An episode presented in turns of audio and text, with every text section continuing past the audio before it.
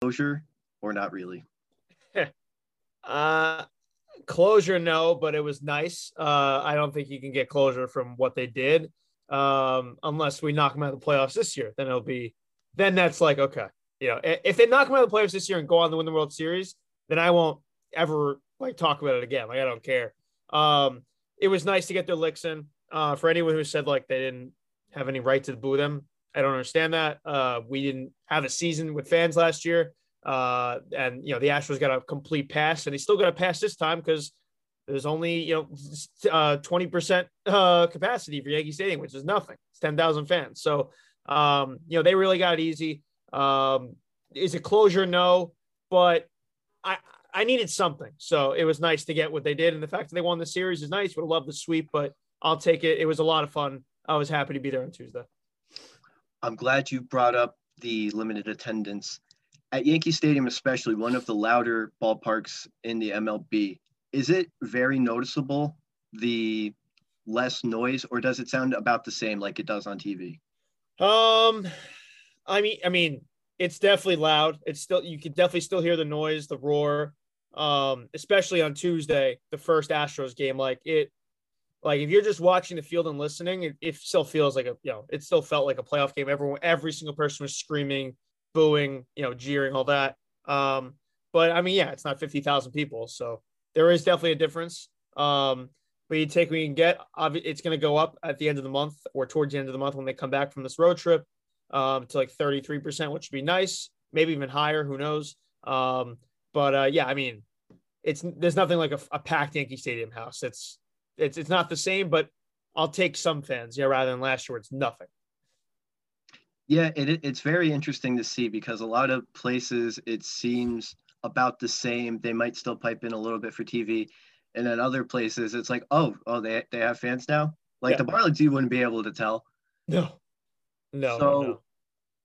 you work at Barstool Sports. I'm curious, how did you get your start there? Um, so I went to Syracuse. Um, graduated 2016. Um, didn't have a high GPA, didn't do any extracurriculars, didn't have any job offers, nothing. I wasn't even in the probably the right major. I just did a major because they let me in. Um, and uh, I originally took a marketing, not marketing, um, cold calling job in the city. Um, I live in Jersey at the time, and it was just something decent pay just to get me uh, get my feet on the ground, get some money in my pocket, in my bank account, you know, whatever. Lived at home while I did this, commuted. Um, it was basically cold calling 300 businesses a day. Terrible. I wouldn't wish it on my worst enemy. It was horrific. Like did it for as long as I could, which was basically four months, maybe a little less. And it was just it's just a horrible place. They time you in the bathroom. They they listen to your phone calls. They yell at you all the time. You got to stick to your script. It was it was awful. Um, and that was fall 2016. Oh well, it was about to become fall 2016. And Barstool was moving to the city, uh, to New York City, where as before that they were um, you know they were all remote where there was chicago philadelphia boston new york dc some people in texas. It was all over the place. Um, so they're all coming together uh, in new york and uh, you know, under one office and create content that way. And i was obviously a big barstool fan from my college days and uh, everyone was doing their intern search and all that and i knew i wouldn't stand out that way um, but uh, keith markovich KMarko the, uh, he just became the editor-in-chief um, and he wasn't looking for an intern, or at least he didn't know he was looking for an intern. And basically reached out to him, was like, Hey, like, I know you just became the editor in chief and you got all these new responsibilities. Like, I'm sure you need some help, willing to do it for free, you know, work for you under your, you know, earn my keep, see if I can build a rollout, all that. He brought me in for an interview, which was crazy to me at the time.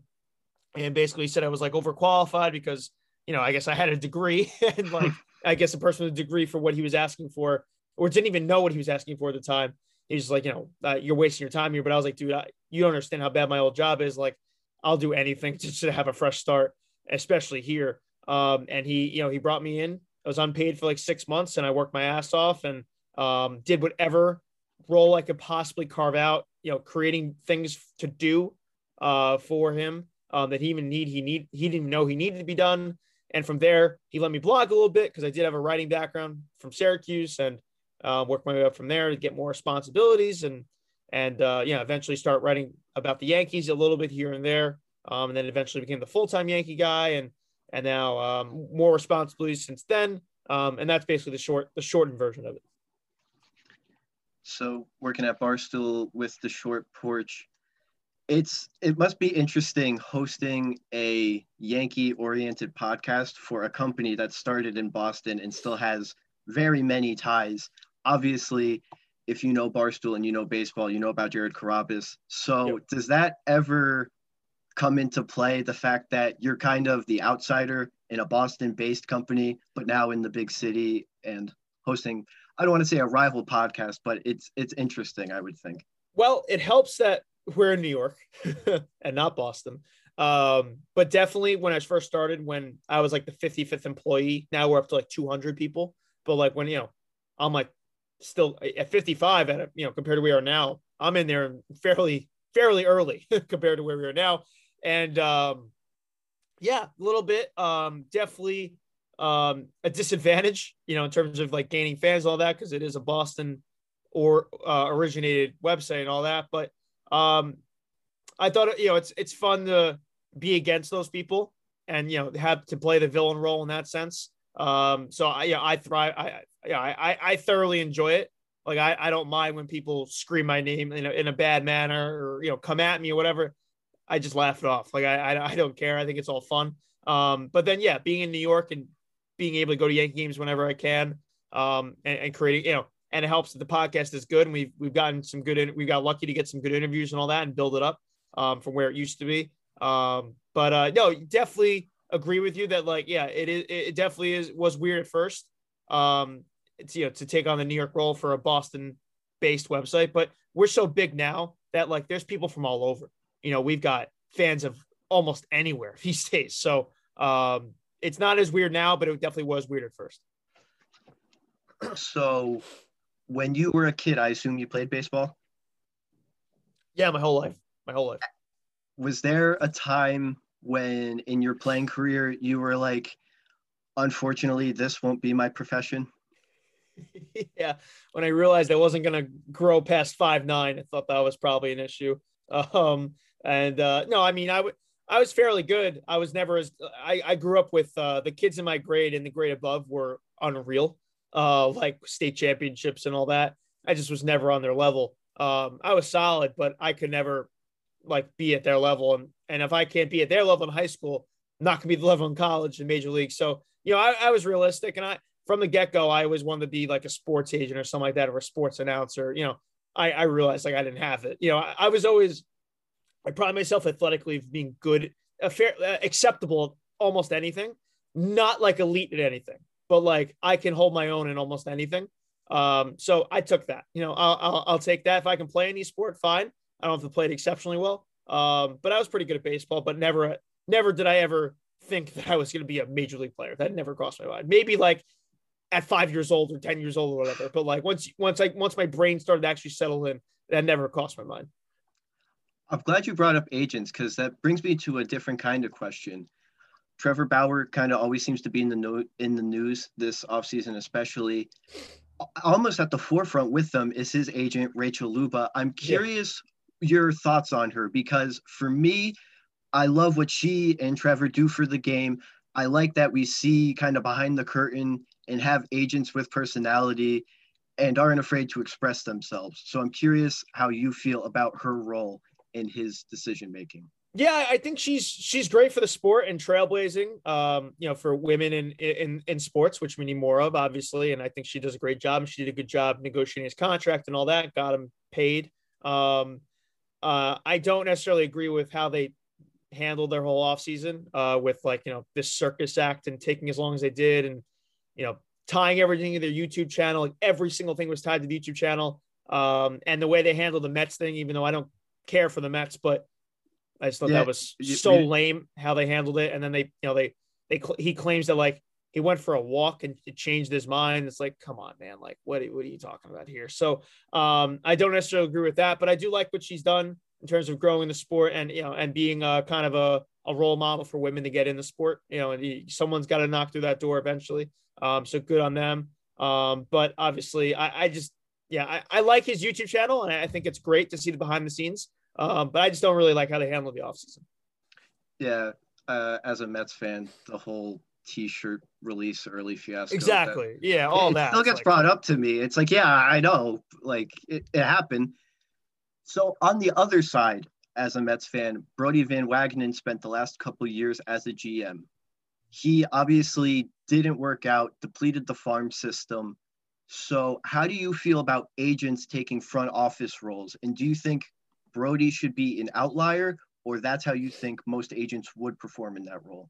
I think it's weird, you know, especially because he's negotiating these contracts and then he's becoming their GM. Like, what didn't he negotiate deGrom's contract and then just basically became his GM or whatever, something like that? I think, it, like it, in the literally in the middle of the negotiations, he was like, "Oh, I have to sit on the other side now." So yeah, see, that's like when it's a conflict, when it's like, I, I guess when you you're the agent and you become a GM of a team where you don't have any, per, you know, clients or whatever, it's a it's a little better. But like, I feel like it's super weird when you're becoming when you have multiple clients on the team that you just became the GM of. I think that's like, I don't understand. You know, I feel like there's a little there should be a little bit of uh, separation between church and state in that situation. Um, so definitely weird. Um, I can't see it in, in in the near future of that happening again.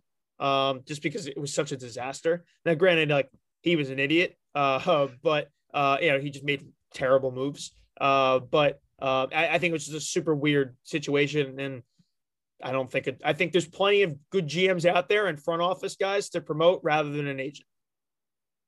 Yeah, it, it's obviously unfortunate, especially when similar to Tom Thibodeau, wherever he goes, he brings in his guys. Brodie brought right. in a lot of his guys, and the Mets are still suffering through Robinson Cano's contract. DeGrom, happy he's here. Unfortunately, on the IL. Right just got uh, promoted. just yeah, I, yeah, I saw that, and you know that's really cool. Happy for Seattle. Maybe you know ten years too. so with the Yankees, I obviously I've seen a lot of your stuff and you listen to your podcast. It's this team, the way they've been performing this year, and Aaron Boone especially. I'm curious. This is now year four of the Aaron yep. Boone. Okay, I year one I, as a Mets fan, across town rival, if you will. Year one, I thought he did really well, and he always would wear that cool leather jacket. I always really liked that. Yeah. Um, so he's always done enough, and then they kept winning and then you know the shortcomings in the postseason. Right now we're in year four. I kind of feel like it's make it or break it time, and this year has been an interesting start. How would you grade his performance only a month into his fourth year? Yeah, uh, this is definitely making or break it. Uh, his contract's up, um, whereas like they just picked up his option to come into this year. It's not like they offered him a new deal. Um, and yeah, with this team and the way it's assembled, and the you know Aaron Judge is getting up there in, in, in, his age, and you know these guys are running out of team control and all that. So it's like we got to do something with this core for sure. You know, we got to get to a world to not get to a World Series by now is crazy, and obviously the Astros have something to do with that, but um, still um, inexcusable. Um, and, and it's tough to really grade Boone because um, the the front office is so much control with this team, with this you know with the lineups every day, and you know who should pitch to who, and how many pitches is this guy going to go, and and who knows how even deeper it gets. It's you know there's there's rumors, but there's never you know it's not concrete, and they'll never admit it. But what Boone needs to do, and his job mainly, is to be the face of the team. And I think he's so bad at it. And I think the, the, the answers he gives the media and the way he handles Aaron Judge's off days and stuff, and it's like, it's just so bad. It makes Aaron Judge look bad. It makes the whole team look bad. You know, especially the, the recent memory where he said Judge needed a day off because of traveling. It's like you can just say he needs day, like we're just giving him a day off. You know, it was a scheduled day off, whatever. You have to say that he's sore from traveling from Cleveland to Baltimore. You know, it's like it's little things like that that just irk me, and it makes the Yankees not look as strong as they should. Um, and you know, that's when he needs to be. Is he's just this puppet, and he needs to say the right things to the media, and I just don't think he does a good job of that. And you know, also, you know, he he's very tentative to kind of go at these guys and he tries to be everyone's friend. And I just don't think they need that. And obviously, the reason they went away from Girardi was because he kind of went at the guys too much and he didn't agree with the front office. So they went with a guy who's going to completely obey the front office and he's not going to really say much to the players. And he's not going to go with Gary Sanchez and, and, and challenge him. And um, they need something in between. They, you know, they need something between a Girardi and a Boone. They don't need one or the other.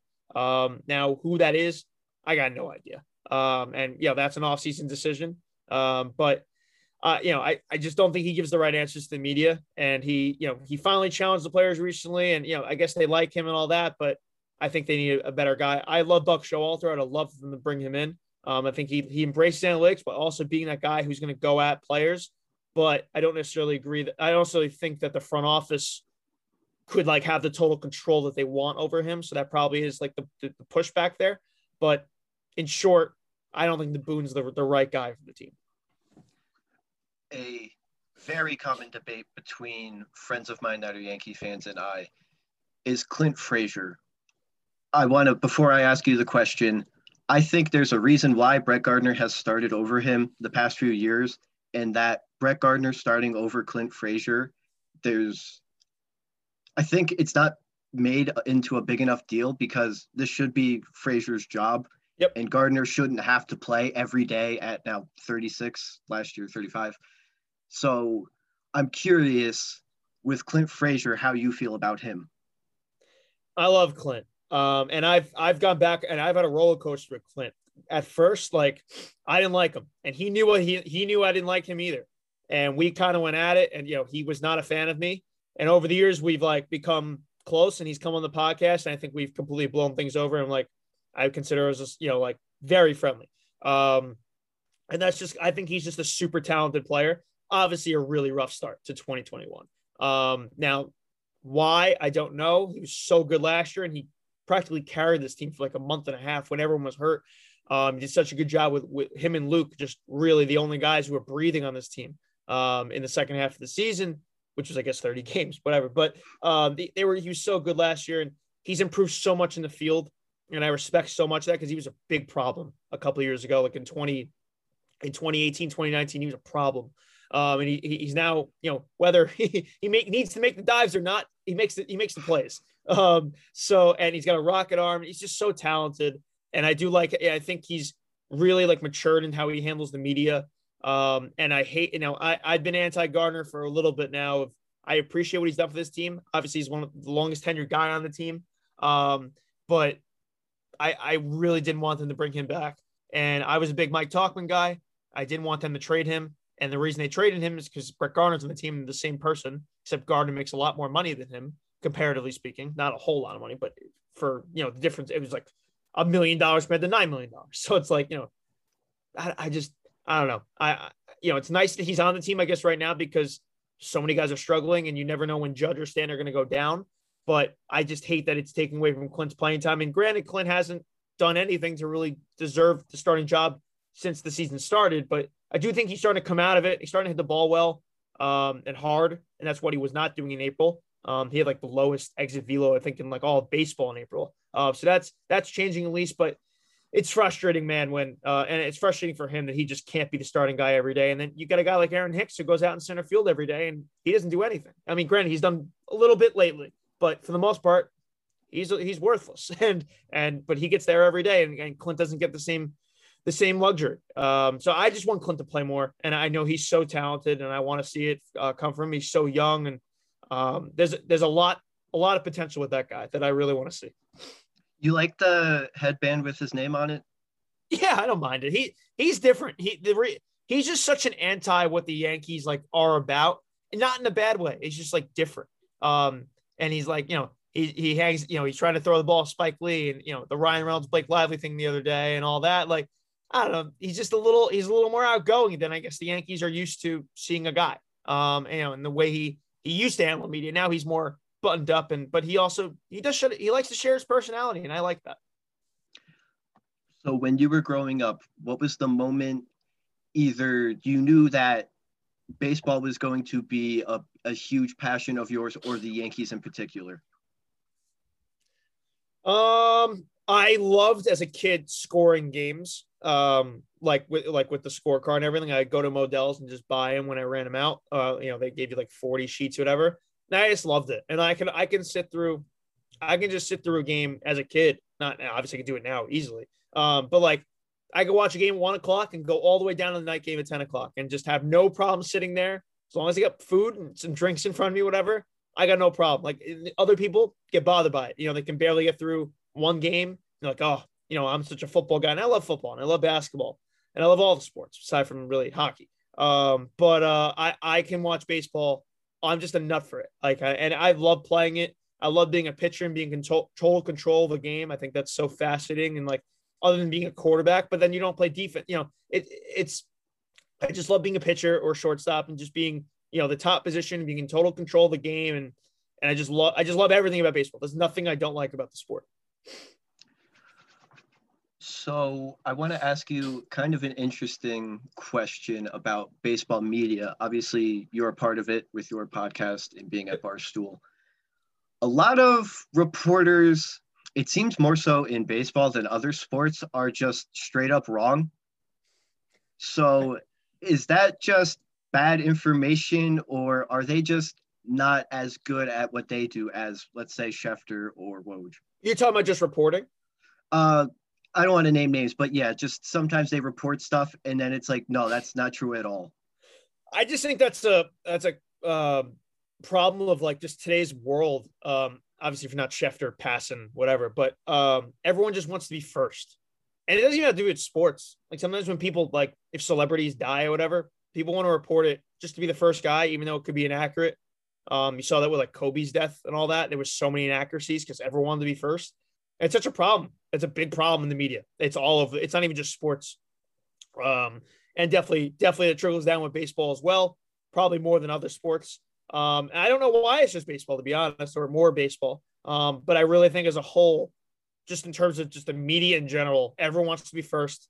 And I'd rather just be accurate than first. I just don't. I per, me personally, I don't care about breaking news. It just nothing. It does nothing for me. That's not why I have my job. I didn't get my job because I broke broke news. I just you know I, I I can break it here and there if I get lucky, but it's not something I like die for. Like oh, give me a scoop, give me a source. Like I just don't care. I'll react to it. That's my job. Yeah, it's really interesting, especially with you being in the New York market. It's just there's so many times the Bauer one might be an anomaly because even he didn't know what he was doing. So, so that so he says, but yeah.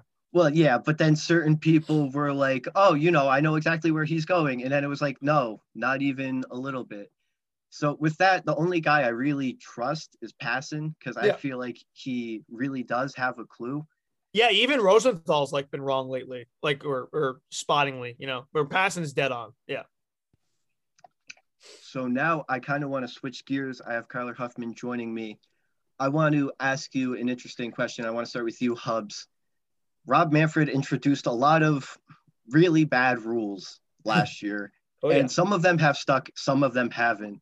what would you say is your least favorite of these new rules? Where do I start? Um, I hate the runner on second and extra innings. Uh, I can't stand it. I I don't necessarily hate. I I get I get why they did it last year, and it's because okay, sixty games, and you know who knows if teams are going to even finish sixty games when they first started this thing. It's like we got to play so many games in a row. There's only so it was like five off days, I think, the whole year to start with teams, um, and that shrunk, you know, by you know if teams got Corona and all that. So I get it. Like, yeah, we can't have games go 16 innings in a 60 game season like this, and we can't afford teams to just burn their whole, you know, uh, roster. You know, but now 2021, where we're back to 162, and we have the, the virus fairly under control, and teams are vaccinated and all that. Like, why are we doing this? So, and that comes in Rob Manfred just completely. This is all he wants to do is just ruin the sport, and you know, you know, just he's that guy's never played baseball. He played golf. I'm pretty sure he played golf in high school. I'm pretty sure he did not play high, high school baseball. So the guy just hates the sport, um, wants to change it for his, for his better and to get fans that don't even care about the sport rather than care about the fans who actually do love the sport. Um, and I honestly, if he if he did the second the runner on second base extra inning rule in like the 11th or 12th inning, I could be a little more on board. But to do in the 10th inning is so stupid to me. And it's just like it's just a circus and these games are just, you know, it's almost like better to be the away team, I think, statistically, with this runner on second rule. I can't stand it. Um, there's a lot of shit I don't like, but that that bothers me to the core. And and and it's biased because the Yankees just aren't good in these extra inning games for whatever reason. So I'm watching a lot of losses when they go in these extra inning rules. I think they're two and three this year, and last year don't think they were good either. Um, so yeah, it really bothers me. And it's like if you're on the fence about baseball and you watch a game in extra innings and you're like, oh look, there's a guy already in scoring position. This is now my new favorite sport. Like that's that doesn't help anybody. Yeah, and like or like put him on first. Second is such an it's like a little blooper, and like you just take the lead. Like what Chapman did on uh it was on Saturday in the 10th inning or what it was ninth or 10th inning, whenever it came in. Um, he gave a single to right, which the runner advanced to third. They gave a sac fly. So in a real game, that's just a runner on first base. and, and if you got a guy on first, then he gets first and second. So like Chapman, like the fact that that produced a run is just so sickening. I was like, not it's not what the game should be. So since we're on the topic of Rob Manfred and things he's done wrong, baseball has a very big face of baseball problem. So is there someone to you that sticks out more so than the other, besides, you know, the Trouts and the Harpers and now Tatis? Yeah, I mean Tatis has certainly got it. Um, he's so likable and so entertaining, and he loves to, you know, show his energy on the field. I love that. Um, Trevor Bauer wants to be the face of baseball. Um, I don't necessarily think it's going to happen. He's so arrogant sometimes. Um, I don't know. It's Tatis just to lose, in my opinion. Trout doesn't have it anymore. Um, Yelich is too quiet. Um, he just does his own. He's kind of Trout esque, but he's a little. He's funny when he does podcasts and stuff, but he just doesn't want to like bring it out really like in games and all that. Um, Bellinger's just too relaxed. Um, but like those are guys who have potential to do it. Um, in terms of guys coming up, I guess put me on the spot. I don't I don't know. I'm trying to think off the top of my head. I I really just think it's Tatis to lose. That's gonna be really tough to top him at this point. Kyler, LA Dodger fan. Oh, yeah. You brought up a Padre, kind of said some bad things about a couple of your boys. No Mookie Betts. I thought that was interesting. How do you feel about the subject? I mean, Mookie Betts isn't the kind of guy that is gonna draw a ton of attention off the field. I mean, on the field, he makes highlight plays as much as anyone else. Um, but he's just field, too quiet. He's yeah, just too quiet himself. Yeah. Great bowler though. Oh yeah. yeah, he's he's an awesome dude. Like, uh, and he's like a super nice guy. I just think, like, I mean, in terms of talent, like he's right up there with Trout. so you could argue sometimes he's better than Trout. Like not all the time, but like sometimes, like last year, he was unbelievable. Um, but uh, no, I, I he just doesn't have that like energy and like the stuff that's going to capture like the the young fans' mind that like Tatis does. I feel like Tatis is like kind of created for it. So now another guy would be Acuna, by the way. That's who I was Acuna would be he's he's the only I think the other fun guy that could that could get up there. Also Juan Soto, I would throw in there. Yeah, Juan Soto too. Yep. No no Shohei love. I mean, it's tough to be the face of base. Like, as I mean, it's weird to say, but I feel like the fact he doesn't speak English hurts his, that hurts. Like, I mean, he's so talented, but like, the, I feel like to be the face of baseball in America, it uh, it does it, it puts you you know behind these guys to not you know that's and also playing in the Angels doesn't help. You're just stuck in the West Coast. It, I mean, it's Tatis, I guess, is obviously also in the West Coast, but I don't know. It's just something with Tatis that separates him or all these guys. Yeah, I mean, I picked Shohei to win Cy Young and MVP. I think yeah. MVP. I think MVP has a way better chance, and I think it's like one of the best stories. Well, if he could stay on the field and like actually do both for an entire season, Crazy. I think that would help.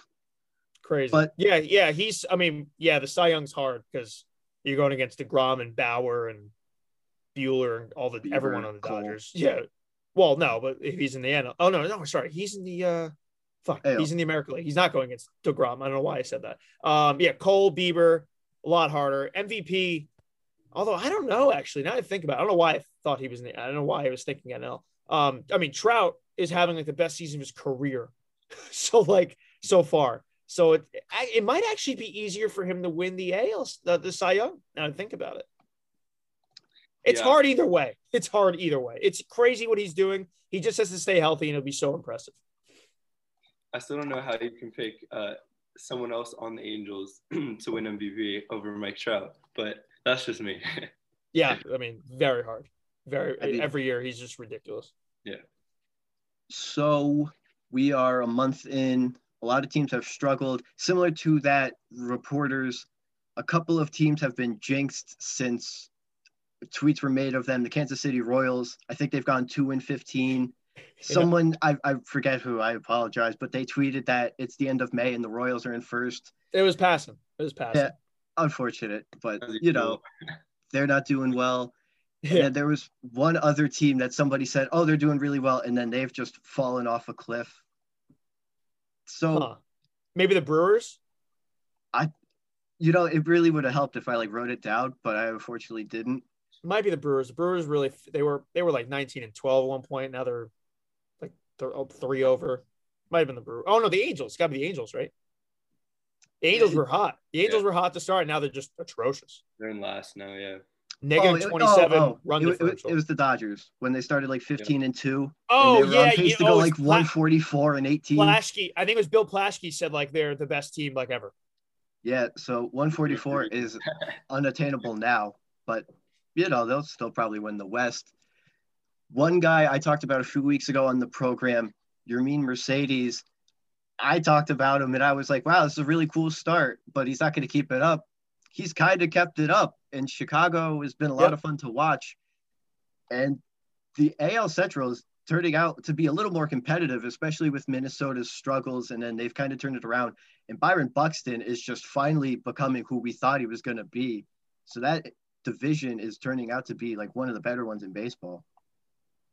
Yeah, for sure. Um, it's weird that the Twins aren't winning any games. I, I can't believe they're like as bad as they are. Like Bucks, like Buxton to have this start and the Twins to be 12 and like you if you show me Buxton's numbers to start the year, be like, hey, it's May 10th. This is what he's hitting. They go, oh, Twins are in first place. They're 12 and 20. That's crazy to me. That's like one of the that's one of the bigger surprises. I don't think anyone's talking about these days. Um, but yeah, that that that division should be competitive. I think the Royals are better than what they've shown these last 10 games. Um, I think they have a really cool offense. Um, and they have guys to promote too, uh, like Bobby Witt Jr. Uh, but Cleveland, Cleveland's been a surprise for sure. You know, losing Lindor, but still kind of their pitching. They just they just churn out pitching. They just know how to develop pitchers. Um, and the White Sox are the White Sox. I do think the White Sox will probably pull away, uh, but they do have so many injuries. Who knows how many more injuries they have to go? Uh, but the, the, the AL Central's definitely competitive for sure. Yeah. Cleveland was actually, uh, I was really high on Cleveland before the season. I had them making the playoffs even after losing Carrasco and Lindor. I actually had Jose Ramirez as my uh, sleeper MVP pick. And I mean, he's not, he's not setting the world on fire, but solid. And then Shane Bieber, of course, is going to be a perennial Cy Young candidate for the foreseeable yep. future. So, I mean, Cleveland right now, a lot of people thought after after losing uh, the pieces that they did, then they were just going to fall off, but they haven't done that. Yeah, it's impressive. Definitely impressive. Keeping it in the AL, switching it to your division of preference Hubbs, American League East. Baltimore's still doing it somehow. Boston's exceeded expectations. Tyler Glasnow is fascinating to watch. Yankees turning it around. It's only a month in, but who you got leading the way towards the postseason push? The Yankees are going to pull away. Um, the Red Sox are starting to come back and regress. Um, I don't think their pitching can hold up. Um, I don't think their pitching is any good. Um, I don't think the relievers are as good as they've been. Uh, the relievers have been pretty solid. I think they've had like four really, really good guys their offense is really good. Um, and it and it and it was weird that it wasn't as good last year. Maybe because JD couldn't cheat using his uh, video in between uh, at bats, whatever, which they took away and they gave it back to him this year. And now he's sitting, you know, he's like an MVP candidate, all that. Um, but I think the Yankees, the Yankees pitching, their relievers are rock solid, and they're getting Britton back at the end of the month. Um, their starting pitching has shown up the way I thought they would. I was a little, you know, you never know how which way it was going to go, but I did have faith in the potential of this of this rotation, and it's been solid. And they're going to get Severino back in like June or July, probably July. Um, now who knows what he's going to give you, but um, and then the offense they get Luke Voit back on Tuesday. Gio Urshela should be back. They're going to be full strength offensively, and they've been hitting better despite even like not setting the world on fire of late offensively, despite winning seven of nine. They're 12th now offensively in all of baseball. Um, and that's just going to get higher. Um, I think they're just way better than every team in this division, um, and they'll show that. And I think they'll I think they'll pull away and comfortably win the AL East. What do you think of the theory that Ottavino was sent to Boston kind of as a spy? Yeah, I love it. He's been nothing but terrible for them. I feel bad for the guy. He's a diehard New Yorker. Um, he loves the Yankees. He loved growing up with them. Um, yeah, and rooting for them. And he, you know, he wanted to be Yankees so bad. It just didn't work out. Guy has control problems. Um, and uh, he hasn't seemed to fix them and uh, he's blowing games to them left and right. And uh, you know, I, I hope I hope secretly he goes back to his like hotel or whatever, and he's like, you know, he gets a little like, you know what? At least I'm just sabotaging this team sometimes. Kyler, it's a wide open race right now. Are the Yankees still going to pull it out in the end? I think so. Um, I mean, they just have so much talent. It's unbelievable. And I think they're going to add even more talent by the trade deadline. Hopefully, a big lefty bat somewhere. But um, I mean, yeah, I just don't think anyone else has the talent. Even though with all the Blue Jays offseason additions and the Red Sox hot start, the Yankees are just they just have so much. Yeah, I mean, the, the Blue Jays just fail to address pitching every year, yeah. and it's like I just I can't respect it. The offense is sick, but you know when you just have Ryu, I know you know Pearson's either they called him up or he's coming up, um, and then they have Robbie Ray, who I'll never take seriously. It's like I don't know, that's not a rotation that's going to win the AL East to me. Um, and their bullpen is nothing, uh, but they had a good they got a good offense. Um, but um, yeah, I mean it should be a good race for second place, in my mind. In the AL West, the Oakland A's got off to a horrendous start, obviously turned it around in an enormous way. Houston, they've been they're doing what we kind of expected them to do. Is it a two horse race in the West, or are the Angels going to maybe put it together? No, the Angels are not going to put it together. No, no, no. Another team like the Blue Jays that just fail to address pitching. Like it's like, oh, Trout and Ohtani, like why aren't they better? They have no pitchers besides Ohtani. it's absolutely nobody. You're relying on Dylan Bundy. Like, come on. And Jose Quintana. What are we doing here? Um, their bullpen's even worse. Um, Texas is definitely playing better than they should be at 500 right now. That's impressive. Um, Seattle, who knows with Kelenic? And maybe they get, I don't know. I, I don't totally hit. Now, obviously, they're always a first half team and they fade. And by July, they're 20 under. But I, I don't know. I always get tricked into Seattle sometimes. Um, but that's a two horse race as far as, as far as I'm concerned. And, and I think Oakland's actually significantly better than Houston this year uh, with the, with the people that Houston lost and the injuries, obviously no Verlander. Um, I, I like that Oakland team a lot. They're, they're very dangerous. Yeah. Seattle's guaranteed to win the next series because they're playing the Dodgers.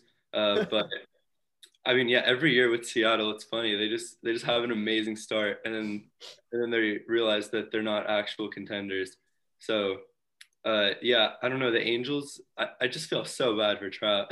we talk about this almost every podcast, but it it's it's so sad. Don't though, because he gets paid a lot of money. Okay, true. And I, he li- and he lives in LA. Yeah. Life true. could be a lot worse for Mike Trout. I suppose so and he chose to it's not like he's forced to stay like he signed that contract. So it's like he's just like he knew he was getting into this. He decided hey i'm going to live in my career in la i'm going to put up some gaudy numbers. I'm not going to win a single thing. Maybe make the playoffs like one time. Maybe. And and i'll be content. And i'll retire a hall of famer one of the best to ever play the game. And i'll never win a thing in the playoffs. And that's okay. And i'm gonna have a lot of money. Generational wealth. And that's it. And he took that. Good for him keeping it in the Bay, but switching it to the National League. San Francisco Giants, one of the most surprising teams of the year. The LA Dodgers, kind of, I don't know, maybe a World Series hangover. Padres doing what we expected them to do. Rockies, I don't think they even want to be out there anymore. so, are the Giants for real, or is this just early season magic and then the Dodgers and Padres are going to smack everyone around? Giants are fun, man. Fun team. And they got my boy Tauchman now. The start that Buster Posey's on is crazy. I mean, hitting 400. What's he at? Eight home runs already? Something like that. Eight homers, 12 RBI. It's crazy what he's done. They've got a fun team. They got people who they, you know, big. They remind me a lot of um that Royals team that won the World Series. Like a lot of just contact guys, big con, like just strive on just putting the ball in place, see what happens. Um, they've gotten some good pitching. Um, and uh, I don't know, man. I mean, LA's having this weird start. I don't expect it to continue. I think they're going to wake up. And especially when, you know, as long as Trevor Bauer, Kershaw, and Buehler stay healthy, I think you're going to be okay no matter who. You know, Dustin May being lost sucks. And I, I hate seeing him go down because that's one of the most fun pitchers in baseball to watch. Is 98 mile an hour two seamers. It's insane. Seems like it should be an illegal pitch. Um, yeah, but you know, having Price down right now, Bellinger, um, the offense is taking a taking a hit right now. They're not really, and and their big problem is their bullpen is this bunch of just absolute nobodies and minor leaguers who shouldn't be in the majors right now. That's really where the biggest problem is, and that could be an issue that like continues because who's coming to save this team? Because when Price comes back, probably gonna be in the rotation to replace May. So it's like he's not gonna be in the bullpen anymore. So I, I just I don't see how the Dodgers don't with how much talent they have. Similar to how you said how the Yankees like you know they have too much talent. The Dodgers have all the talent, more talent than the Yankees. So, um, but the Giants um, are fun, and the Padres obviously are going nowhere. That's a awesome team. That's the best division in baseball by far. That's what the AL East used to be. Um, you know, with, you know teams just beat the crap out of each other and just be awesome, and every game felt like a playoff game with those three teams. Um, so I'm expecting the Dodgers, Padres, and Giants to just slug it out, and the Dodgers to come out top, and probably the two wild card teams to be in the playoffs would be uh, from the NOS, be the Giants and Padres. Yeah, I agree completely. I mean, with the Dodgers, the the offense has been it's usually either the bullpen or the offense that's a problem. Uh, and hopefully, when Bellinger and Zach McKinstry come back, yeah, uh, McKinstry too. McKinstry's yeah. been great the offense is going to get a little bit of a spark there. Um, and then the bullpen, I mean, there's not a ton of reinforcements coming. Brusdar Graterol is hopefully going to be back soon. He had really good playoffs. Yeah, and, he uh, throws absolute gas, that yeah. guy. And then by the um, uh, Corey Knebel. Yeah, I was just going to Knebel. Knebel. Yeah. He's going to be out to the playoffs? No, not not that long. I, I Robert said a couple months. Oh, okay. Oh, damn. Okay. I mean, they, I mean, listen, but like you can get guys off the market, and the Dodgers aren't afraid to do that. So they're going to add guys. Um, now who I don't know, but um, they're hurting bad in the bullpen. I know that for sure. I feel I haven't watched a ton of their games because obviously late West Coast, but um, the complaints I've seen is they just don't hit right now, which that happens. Yeah, every team every team goes through those slides, but it's that they have like double A pitchers in their bullpen and they just blow these leads. And even the game they won the other day where the Angels 14 11 and they were up 13 nothing. And it was like, I was looking at who came in that pitch and I was like, who, who is this person? Like these two guys came in. it's like, wow, it's crazy. It's crazy to see a team that just I thought would win an easy 105 games struggle like this, but it happens to everybody. It happened to the Yan- people thought, oh, the Yankees are the only team struggling. You know what? No, the Dodgers are struggling too. And guess what's going to happen to the Red Sox as well? and it's going to continue. And um, yeah, it's eh, you know the Mets are struggling for a little bit there, but eventually water will find its level and these teams will rise to the top. Yeah, I don't know if people forgot after last season how long 162 games is. Yeah, it's a really long season. It's it's incredibly. I mean, Giancarlo went like 0 for 8 at one point to begin the year, and everyone want him gone, and it's like insane. And then you see it's like he made a good point. I love the, the way he's handled the media uh, since coming to New York has been brilliant. And like the way he's like, if I went 0 for 8 in like the middle of July, no one would say a thing. But because it's the start of the year, everyone wants me dead. He's like, you just got to work. You, you know, you got to just tune it out. You'll be fine. 0 for 8 slumps happen to anybody. Um, so yeah, I just love how he handled it. Now he's setting the world on fire, and he's been the MVP of the Yankees. So it's funny how that works. I actually want to switch gears from talking about division races and ask you a question, Hubbs what's like the biggest misconception about Yankee fans? Because living in New Jersey and being a Mets fan, like I probably would know one, or I have my own built up things that I think that they are like. But what's it like that when someone stereotypes you and you're like, that's just not how it is amongst the fan base? I don't know. I think actually stereotypes kind of live up to who they are. I mean, we're not all like like we're it's a very divided fan base where like there are the gabagoos, and there's guys like me who just I'm not that guy. I'm just not not as type of guy. I don't I don't chant 27 rings at you. I realize we've won one title in fucking 20 years. Um, yeah, I just it, it's a very not everyone's the same, but there are plenty of the stereotypes found in a you know you pick 50 Yankee fans out of a hat, you're gonna find some of the stereotypes in some of those people. It's just you know there's no stereotype that doesn't exist. It just doesn't exist with everybody. Yeah, the 27 rings thing, I've heard that for my entire life. And it's just like if that's the like that's when you know you win an argument when they have to bring that up. Yeah. Because it's like, yeah, I got you with reason. And then you're like, oh, look at what Mickey Mantle did, you know, like way, way long ago. Yeah, the, the contrary, the the what I'll argue with that, I think Red Sox fans are turning into that, and it's funny. It's like, oh, you know, we've won so much. Like, all right, man. Like, so I can't talk about '99 and and 2000 and 96, but you can talk about fucking 04. Like, why? Because it's a few years difference and it, and it plays your narrative. I get that I can't brag about the 20s. Like, I totally understand that, and like I, I I do that, but like to tell me I can't talk about, I can't brag about winning four four and five years and having one of the best dynasties in sports history, probably the number one dynasty in sports history. Like, no, I'm not that I don't buy. And don't tell me like, oh, it's because I was seven years old at the time. I was watching those games. So, you know, you can ask my parents. I was watching every single one of those fucking games. So um that that bothers me. But yeah, I, I don't go out and brag about Babe Ruth's play in the 1920s. You won't see me do that. It's really it's really nice to hear that because so many of them that just like have their head in the sand. And it's nice that someone that, you know, very tapped in, host the Yankee podcast. It's like, you know, I'm not like that. So it's just very refreshing to hear. Yeah, I have a brain. and um and I don't know, I just I've realized they've won once. you know, they've won 2009 and that's it since 2000. It's crazy. Um so yeah, it's a, it's a long time and they're not your father's Yankees at all. Um, they're you know they're they're run differently. The Hal Steinbrenner Yankees are run way differently than the George Steinbrenner Yankees, and they try and they make these trades to maneuver to get under the luxury tax. Yeah, they're not the same team. Um, but hopefully it plays their way this year and they find the right pieces and make it work. Who knows? Now going back to the NL Central division that a lot of people probably thought would be a lot better. Cincinnati Reds, a lot of fun there. Nick Castellanos has been doing pretty well. Chicago Cubs been a disappointment, so that's probably going to get blown up soon. Milwaukee Brewers been without Yelich, and the Cardinals, who a lot of us probably thought would win, kind of running away with it. Is is this just kind of a formality that they're gonna just keep being consistent and win the division, or is there a team that could possibly, once they're at full strength, make a push? There's one team that went and got Arenado, and, and, no one else did, and that's the Cardinals. And they were the ones that, that, pressed their foot on the gas and said, "Hey, let's go win this thing." Um, you know, we've been, t- we've been tired of the Cubs and, and the Brewers here, um, and those teams did really nothing uh, in the offseason. Uh, and you know, you, you mentioned the Cubs blowing it up. Yeah, I mean, if it stays the way it is, they had a little bit of a a little bit like, huh, it's interesting what they're doing here. But yeah, I'd expect Bryant to be another team at the deadline. Baez maybe too.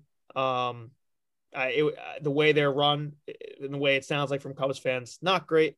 Um, the Brewers can make some noise, especially with Yelich, uh, you know, not there, you know, um, and but that's another team that just never really adds enough starting pitching for me to really take them seriously. Now, granted, they've got two horses this year, um, and you know they haven't really had that in a long time. Um, but it's the other three that like, who the hell is who else? Who are your three, four, five? So um, for me, it's the Cardinals um, division lose for sure. I agree. I think, I mean, before the season, everyone expected the Cardinals to be above average and everyone else to be either average or below. Uh, I mean, the Cubs, it's hard to say they're a disappointment because this is just every year now for them, it seems like, although they had a decent 60 games last year. Um, so yeah, I think the Cubs have to blow it up. Javier Baez is not having a good season at all, even though Chris yeah. Bryant is. The uh, decline of Javi Baez is shocking to me. I just yeah, can't. I don't absolutely. get it. I do not get it. Do not get it one bit. Him and Gleyber Torres kind of just took a little dive at the same time. It makes no sense. Yeah, Chicago definitely sad. They spent all the money and they won the World Series. And they yeah, I mean they won their World Series. They did it. They did their job. Like they ended the curse. So like yeah, can't really hate them too much for going all in. You know. Yeah, but it, it's unfortunate, especially if you're a Cubs fan, that this run wasn't as sustainable as a lot of us expected. Because when they won in 16, we were yeah. like, oh, they could be here the next year and the year after. And now it's yeah. You thought that core of of you know uh, Rizzo, Bryant, Baez, Schwarber was going to just run train on the Central at minimum, and you know, you know, if not get back to the World Series multiple times and maybe win a few more, and they didn't come close, which is yeah. crazy especially because it's they were all under contract and so right. young. Chris Bryant was in year two, winning MVP, winning World Series, and then that was that was the peak. They the were beginning. doing they like did what people had hoped that the you know Aaron Judge, Gleyber, um, Yankees did. Like they they like they did it. You know, Bryant was the star. They won the World Series. Like, wow, this is what the Yankees should be. These guys can continue to do it and nosedive out of nowhere. And the Yankees have definitely stayed much more afloat. They just haven't hit that peak yet. So last division left, the NL East. Mets uh, needed an appearance from Donnie Stevenson to really turn it around. Phillies doing what we expected them. The Braves a little bit surprising. Nationals are there, and then the Marlins kind of showed last year was a fluke. No one's there, so it's not really missed for I them. I will say they got the highest run differential in the whole division by a, by a lot. They're the only team with a positive run differential. The Marlins plus 19. Everyone else is negative. So don't totally sleep on them. They've got a young young talent too to call up. I'm not totally out on them. Yeah, and I think watching a lot of NL East games every night, it might be one of the most roller coaster Yeah. inducing bullpens amongst the five teams ever. Because I'm only a fan of one of the teams, but I imagine wherever you are in the country, you watch a game and you're like, oh, X, Y, and Z is coming in. You know, I better get like a bag because I'm not going to be able to breathe. Just I mean, from my perspective, Familia and Diaz, it's it's horrifying to watch. It is the worst pain you can feel as a fan, especially with Diaz, because he's like, you know, he's gonna blow it, but then when he does it, it's like, oh wow, we did something. I feel Can't like wait they've to do been this good. tomorrow. They, I feel like they've been pretty good lately, though, Yeah, they've they've definitely turned it around. And which only Diaz- means that a disaster blow up's coming very soon. Yeah, it. I will say though, like to your point, like you watch and if any of these division rivals play each other, it's a dogfight. Like there's no true advantage unless DeGrom is pitching, obviously. But like if the if the Marlins are playing the Mets, like it can go anyway. Like these, it's a true. It's not a good division, but it's a fun division because you just don't know what you're going to get any single night. Um, yeah, the Braves are definitely very disappointing from what I expected, um, especially that lineup. Um, Phillies have been better, and I expected a, I expect a good. I expect them to stay afloat and be in contention much more than usual. It's too much talent on that team to suck. The Mets are good. Um, the Nats are definitely disappointing. Um, although they have, yeah, despite like having like the number one batting average in the National League, they're four under 500. And it's like, how? Why? I know Strasburg's been out, but um, yeah, I, I don't want to say it's the Mets division to lose, um, because God knows what they'll do with that confidence. But um, I think it's gonna be a, a pretty good dogfight between uh, the Mets, the Phillies, and then the Braves. And the Marlins might make some noise in the wild card. Who knows? Marlins are going to mess up the Mets season. I really can't wait to see it. They're going to like play a lot of games in the end of the year, and then they're going to win out of like seven out of nine, and then the Mets are like, oh, only need a half a game more. And I don't like Rojas's decision making. Him in itself is a roller coaster, Yeah. which is very hard to stomach because he's like so smart, but like he learned from Mickey Callaway, who's obviously made some questionable decisions, and he just like rubbed off on him in the worst possible way because the same stupid decisions he made now Rojas does, it, it's just a, a, a hard thing to stomach. Every Yeah, I don't think night. any Mets fan likes Rojas. And it's a shame because, like, I feel like 10 years from now, if they brought him back and he went somewhere and had some success, it'd be like, oh, cool. But now living in this moment, it's it's tough to watch. Yep. Kyler, how do you feel about this division? Um, I thought the Braves were going to not run away with this, but I think they were. I thought they were going to win easily, and especially with the type of season Acuna's having, like uh, the same thing that Hub said about uh, Buxton and the Twins. If someone told me that it, that Acuna was going to be the leading MVP candidate on May 10th, and the Braves would be 500, I think they're 17 and 17 right now. Then I mean, that's just disappointing, especially with that roster that they have. That line. Yeah, Freeman's been bad. Well, Yeah. I mean, he's still got the power, nine homers, 21 RBIs, but 217 batting average. Obviously, still 352 OBP. Albies has had a down year. Um, it's really just been Acuna carrying the load here, and no one, and their bullpen hasn't been good. Um, now they don't have really any big names in the bullpen. I guess they did just add Shane Shane Green back, um, who might be a Brave. I feel like forever at this point. I feel like oh, I just, I just his name and the Braves just go hand in hand together at this point. But yeah, the Braves have been a disappointment. One of the bigger disappointments, I think, despite I mean they're 500, they're fine. You know, like they're right in contention of the division. But I just thought, like you, they'd be in a much better spot right now. Yeah, absolutely. Only got a little bit of time left. So, Hubbs, I want to ask you what is the story in baseball we're not talking about that at the end of the season will be one of the big storylines at the conclusion? Oh, one of the storylines we're not talking about that will be. That's not very easy. That's such a hard question to ask out of the blue. Um, um, hmm. We already have our Mets debacle, so that's that we got that out of the way real quick. Um, hmm, Padres have been good at. I mean, I don't know. What do you, well, like? What what's your answer to that? I think it's going to be how more teams didn't realize they need bullpen help. And then someone's going to get a big piece from a out of contention team and be like, oh, why didn't we trade for him? We needed, you know, a real good setup guy. Like, I feel like if the Brewers are out of contention, someone's going to get Josh Hader. And then it's going to be. hear that every year, though. Yeah, yeah, but if the Brewers are like really out of it and like so many teams need bullpen help. We just said five teams in one division that all have the yips. So someone's going to make the big move. If the Brewers, like you said, are willing to finally part with them. Yep. Yep. Okay. So I'll give you a few. One, more of a league one. Um, just how drastic a change Manfred made to the balls and how much it affected the entire, like, you see runs are down so much, unless your name is Mike Trout. Um, like oh, one second, it's my alarm. Uh, you, like runs are down so much throughout the league, and it's crazy how much he messed up with the balls just to just to try and I don't I don't even know what the goal was. Like people want to watch runs, they don't want to watch shutouts and people swinging. It's crazy. Um, and then more my scope, I think two things with the Yankees where, and obviously the whole world revolves around the Yankees in my mind. No, I'm kidding. Uh, but Luis Severino's return in July you know, you how does he look? Because that's that used to be one of the most exciting, young, amazing pitchers in the league. Hasn't pitched in two years, so he could change the whole course of the American League. And if he comes back, especially if Kluber's continue to pitch like this, and Taillon and and you know Domingo and all that, along with Cole, very scary team potentially with that rotation if he comes back the way he should. And another one for longer term is Aaron Judge. After this year, has one year left on his deal. And right now, he's not playing well. He's healthy, I guess, uh, unless he's playing through something, which he always kind of is.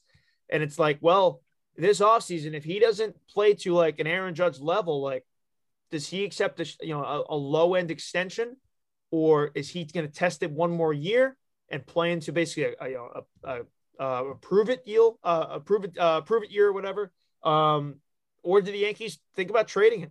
So I think Aaron Judge's future, which is a big time storyline in, in Major League, in Major League Baseball, could hang in the balance next few months, and that could be interesting to watch.